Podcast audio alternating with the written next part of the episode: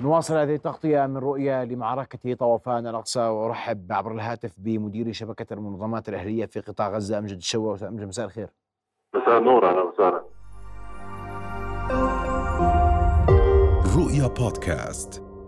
أستاذ أمجد آه، الأوضاع الإنسانية خصوصا بعد قصف المستشفيات ويعني آه، هناك المزيد والمزيد من الحديث حول المساعدة الإنسانية ووضعها الآن في قطاع غزة. تفضل. يعني الأوضاع الإنسانية يعني تتسارع في التدهور بشكل خطير جدا يعني لم لم يسبق أن وصلنا لهذا الحد من التدهور في ظل القصف العنيف لكل مقومات الحياة في قطاع غزة، المساكن، المستشفيات، المخابز، دور العبادة، ال ال ال كل شيء يتعرض للقصف في قطاع غزة. في ظل هذا الحصار الإسرائيلي المشدد ب 2 مليون و 350 ألف نسمة هجر من بيوته أكثر قرابة المليون ونصف حسب الامم المتحدة. ومن تبقى في غزة والشمال يتعرض لقصف عنيف وهناك مجازر ترتكب في كل أنحاء قطاع غزة وبشكل أخص عندما نتحدث عن غزة والشمال، الآن في مراكز اللواء أكثر من 650 آه، ألف نسمة يعيشون ظروف إنسانية بالغة الصعوبة والتعقيد وبشكل أخص عندما نتحدث عن المحرومين من أبسط الخدمات الإنسانية من هم موجودين في غزة والشمال ويتعرضون أيضا للقصف كما حدث مع اليوم في مدرسة الفاخورة عندما استشهد عدد كبير من المواطنين في مدرسة تابعة للأمم المتحدة. هناك نقص حاد في كل المقومات حتى المخابز اليوم كنا من أكبر مخابز قطاع غزة تم قصف مولدات كهربائيه حتى لا يعمل. آه، أيضا نقص الوقود في المستشفيات وفي كل مقومات الحياة من آه، المستشفيات اليوم. نحن نتحدث عن مستشفى أبو يوسف آه، كمال عدوان في شمال قطاع غزة. خرج عن الخدمة بسبب نفاذ الوقود وعدم قدرة مولدات على العمل، أيضا هناك المستشفى الرئيس مجمع الشفاء الطبي في مدينة غزة وكذلك المستشفيات المنتشرة، نحن نتحدث عن ساعات مقبلة آه، سيكون هناك نفاذ شبه تام للوقود. كذلك آه، امدادات المياه من الآبار التي تضخ آه، لساعات قليلة في, الأسبوع ستتوقف. طبعا الصرف الصحي حدث ولا حرج بدأ بالضخ المياه غير معالجة لبحر غزة. الأمور أيضا في مراكز اللواء وأنا أركز هنا على مراكز اللواء في ظل تخلي الجميع عن عن مئات الآلاف المواطنين الموجودين في شمال غزه في شمال قطاع غزة ومدينة غزة بشكل أخص عن هؤلاء. لا خدمات لا مياه لا أك... لا طعام آه لا حماية لا أي شكل يقدم لهم في ظل انه الانروا آه خرجت من مدينة غزة والشمال وتركز في عملها بالقليل بما هو متوفر في آه جنوب قطاع غزة، نحن بالنسبة لجنوب قطاع غزة طبعا هناك استهداف واضح لكل شيء حتى المزارعين في, في أراضيهم اليوم كانوا استشهاد الثلاثة من العاملين في مزرعه للدواجن تم قصف هذه المزرعة حتى لا يتوفر أي شكل من شكل الغذاء لكل أبناء شعبنا الفلسطيني الم... الأراضي الزراعية طب آه الوصول إليها اسمح لي اليوم نعم. اليوم كيف يقتات الغزيين؟ هذا سؤال مهم اليوم، كيف يعيش الغزيين اليوم؟ على ماذا يعيش الغزيين اليوم؟ يعني على أقل القليل واليوم بدأوا الاستخدام مش البدائي يعني استخدام الحطب في طهي بعض المأكولات البسيطة التي قد توفر آه الأنور والمساعدات التي تصل كان حديث اليوم عن وأسف على السؤال بهذه الطريقة لكن وردت فيديوهات تتحدث عن عن عن, عن آه، يعني بعض المنتجات اللي قاربت على النهاية صحيح؟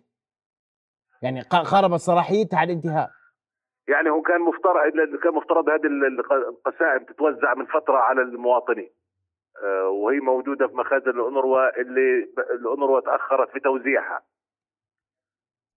فلربما بعضها قارب على النفاذ تاريخ الصلاحية يكون قارب على النفاذ ولكن ليس دمعت مؤكدة فيما يتعلق بهذا الأمر ولكن اليوم في شح في كل المواد وبخاصه عندما نتحدث عن الدقيق للخبز يعني نعم. والوقود لتشغيل المولدات وما في وقود من 28 يوم يا أستاذ أمجد صحيح؟ ما في وقود. ما في وقود في السوق العام. كل الوقود اليوم اللي عنده أنت يعني نداءات وزارة الصحة للمواطنين اللي عنده جالون آه، ديزل يقدمه لوزارة الصحة لتشغيل مستشفيات أو سيارة إسعاف. وإن أنا يعني اللي بيسمعوا من الدفاع المدني اللي بيحفر باصابع بأصابع إيديه من أجل الوصول للاحياء تحت الركام إنه أي كمية وقود تتوفر من أجل تشغيل هذه السيارات وهذه الآليات اللي ممكن تنقذ فيها أرواح اليوم آه، محطات التحلية المياه مثلا انت بتحكي على أبسط الأمور مياه الشرب. محطة التحلية أنا يعني أنا متوقف يعني الآن قدام قابل محطة التحلية توقفت عمل بشكل كامل من أيام بسبب فيش عندهم وقود. هذا يعني وهي أكبر يعني نحن بنحكي على مختلف محطات التحلية والمخارج اللي توقفت. فبالتالي أنت بتحكي على أساس حياة الحياة في قطاع غزة. المياه والخبز شبه متوقف. فيش غاز طهي موجود يعني. هذا يعني شيء من المستحيل إنه تدبر غاز طهي فبالتالي في مراكز اللواء يعني موجودين أعانهم الله. في ظل التهجير اللي عاشوه كل واحد خرج بملابسه للوصول باعتقاده لمكان آمن وهو بتعرض للقصف. يعني أنا يعني أنا موجود الآن في دير البلح. اصوات القصف في كل في كل أنحاء قطاع غزة موجود. في كل أنحاء القطاع؟ نعم. القصف في كل الأنحاء موجود ولا يستثنى أي مكان. وبما يخص بعض المنتجات التي قاربت على على على صلاحيتها على النهاية أنت تقول إنه ما فيش معلومات مؤكدة حول هذا الموضوع. لا يوجد لدي معلومات مؤكدة. اليوم الهلال الأحمر بيستلم المساعدات وبقوم بتوزيعها وهي مساعدات إذا بدنا نجمع عدد الشاحنات اللي دخلت إحنا في غزة كان بيدخل في اليوم من 400 ل 500 شاحنة في الوقت الطبيعي. اليوم إحنا بنحكي عن كارثه انسانيه لحتى الآن لم يتجاوز عدد الشاحنات 250 شاحنة. نعم. ومعظمها هي أدوية ومستلزمات طبية. وزجاجات ماء وبعض الأنواع الأغذية. القيود والشروط اللي بتفرضها دولة الاحتلال الاسرائيلي يعني هاي جريمة بالنسبة لأي آه، جهة بتعمل في العمل الإنساني. يجب على المجتمع الدولي ألا يقبل باستمرار هذا العدوان الإسرائيلي واستمرار هذه الشروط في دخول المساعدات وعملية إخلاء الجرحى. يعني أبسط المقومات إنه هذا الجريح له حق في تلقي العلاج. حرمانه من العلاج سواء داخل المستشفيات من خلال منع المستلزمات الطبية للوصول للمستشفيات في غزة والشمال وأيضا منع إخراج العلاج خارج قطاع غزة من خلال ما حدث بالأمس من استهداف لسيارات الإسعاف. هذا أمر آه، خطير جدا. وأيضا تقسيم قطاع غزة إلى شمال وجنوب. آه، والسيطره على الشوارع الرئيسية وإطلاق النار على من يتحرك. يعني هناك اشلاء جثامين موجودة في الطرق الرئيسية لمن حاول بالخروج من غزة والشمال. طيب. يعني لا مخليهم يطلعوا وبتقصفهم في داخل منازلهم إذا ما تواجدوا فيها. أشكرك كل الشكر مدير شبكة المنظمات الإرهابية الفلسطينية أمجد الشوا كنت معنا مباشرة من آه، آه، غزة. أنتقل لغازي العلول. مراسلنا في خان يونس. آه، غازي أستمع إليك إلى آخر التطورات. الحديث عن قصف يستمر في هذه الأثناء على مختلف مناطق القطاع. كيف هو الوضع لديك غازي؟ تحياتك لك محمد.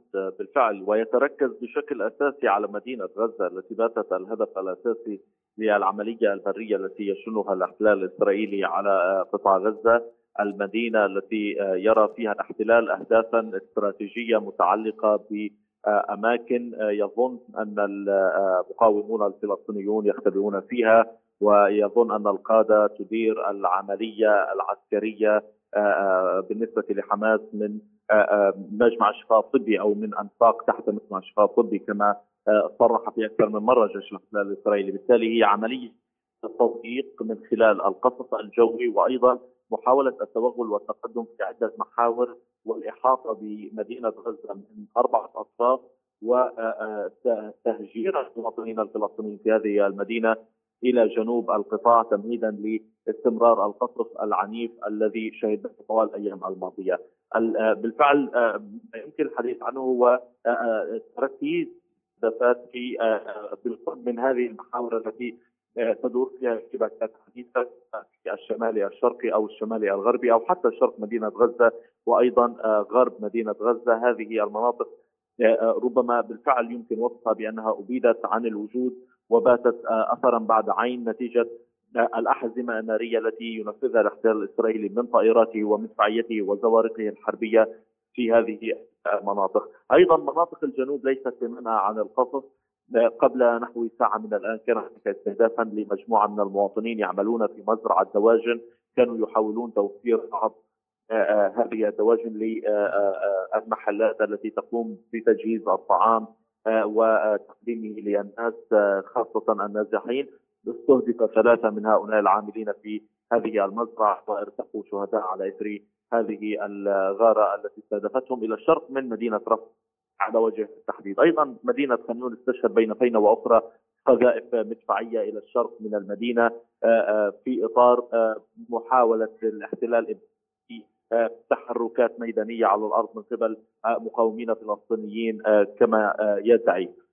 كل هذا يأتي في وقت يمكن الحديث فيه عن جانب إنساني صعب، اليوم دخلت 30 شاحنة محملة بمساعدات غذائية وكذلك مستلزمات طبية. ولكن لا تلبي ابدا الاحتياج الحقيقي للنازحين أو للمستشفيات ويقتصر إيصال هذه المساعدات فقط على المناطق الجنوبية.